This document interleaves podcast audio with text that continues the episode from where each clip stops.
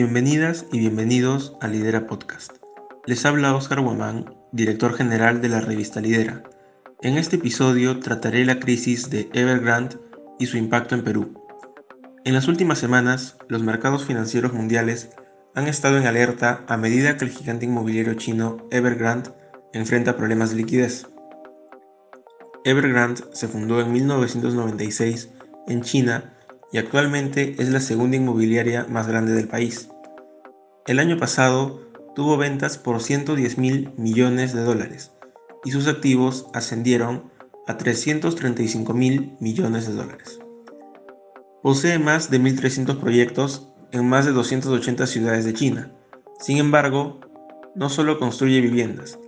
La empresa ha incursionado en diversos sectores y ahora también hace parques temáticos, fabrica autos eléctricos, produce alimentos y bebidas e incluso es dueña de un equipo de fútbol. Para financiar tal expansión hasta convertirse en una de las empresas más grandes de China, Evergrande ha acumulado una deuda de más de 300 mil millones de dólares, lo que equivale al 2% del Producto Interno Bruto de China. El año pasado, las autoridades de China impusieron medidas para controlar la deuda de las grandes compañías inmobiliarias ante lo que consideraron una expansión desmedida del sector. De esta forma, se les obligó a reducir su deuda y se impusieron condiciones más difíciles para acceder a préstamos. Desde entonces, la compañía ha tenido dificultades para afrontar el pago de su deuda, sea con bonistas, entidades financieras, proveedores, entre otros. En este contexto, Evergrande ha tenido que vender algunas de sus propiedades con importantes descuentos. Sin embargo, ello no ha ido del todo bien, pues trasciende que ciertos compradores están esperando una subasta. Asimismo, gran parte del efectivo que la compañía ha podido reunir proviene de departamentos vendidos previamente, que aún no están terminados. Si bien la compañía ha recortado los precios de los departamentos nuevos, ni siquiera eso ha logrado atraer a nuevos compradores. Esta situación pone en evidencia la ya identificada desaceleración del mercado inmobiliario de China, pues hay menos demanda de nuevas propiedades. Esto sin duda complica aún más la situación de la compañía y sus requerimientos actuales de liquidez. En junio trascendió que no pagó algunos papeles comerciales a tiempo. En julio, un tribunal le congeló un depósito bancario de 20 millones de dólares a solicitud del banco.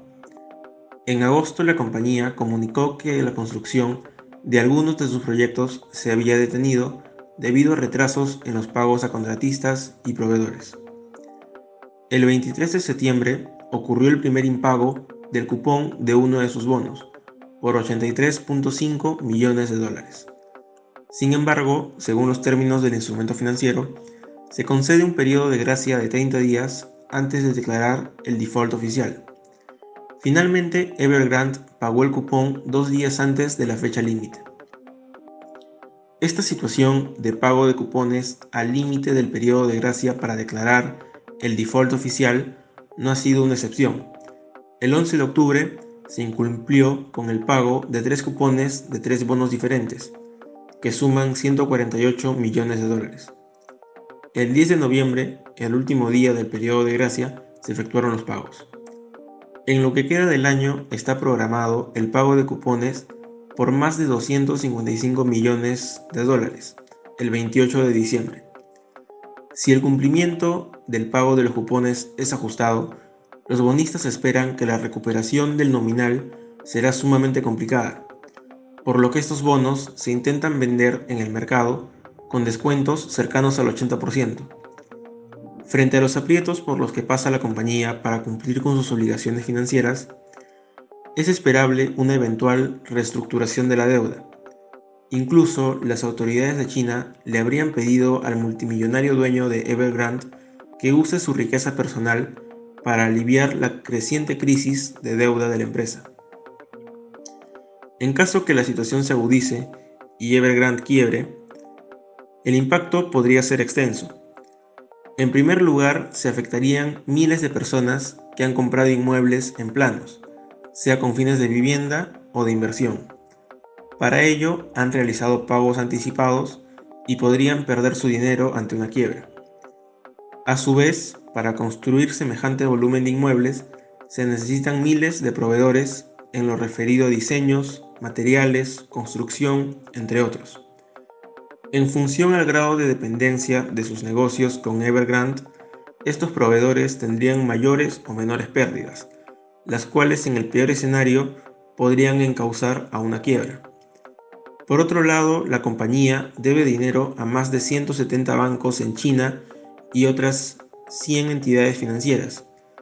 Si Evergrande quiebra, estos podrían comenzar a prestar menos, lo que podría devenir en una crisis crediticia, en la que sea más difícil para las compañías obtener préstamos a tasas de interés asequibles. Con ello, los inversionistas extranjeros podrían ver a China como un lugar menos atractivo para poner su dinero. Sin embargo, se advierte que una eventual quiebra podría tener no solo un gran impacto en la economía china, sino que podría extenderse en un efecto dominó en el sistema financiero mundial, como lo fue en 2008 la quiebra del banco de inversión Lehman Brothers. En el caso de Perú, al ser una economía significativamente dependiente de las exportaciones de minerales, se prevé una afectación a nivel de la caída del precio del cobre.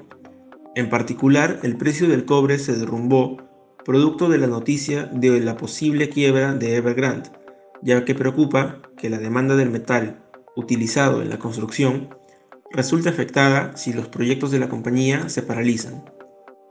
De ser así, se espera una importante caída en su precio. Al respecto, Óscar Chávez, jefe del Instituto de Economía y Desarrollo Empresarial de la Cámara de Comercio de Lima, señala que el posible colapso de Evergrande podría costar algunos puntos del Producto Interno Bruto de Perú, debido a menores exportaciones mineras al país asiático. Asimismo menciona que es posible que otros países mineros de la región, como Chile o Bolivia, también se vean afectados y resalta a su vez la importancia de conocer cuántas compañías similares a Evergrande existen actualmente en China. Este fue un episodio más de Lidera Podcast. Recuerda que también nos puede encontrar en Instagram, Facebook y LinkedIn como Revista Lidera. Gracias por escucharnos y hasta un próximo episodio.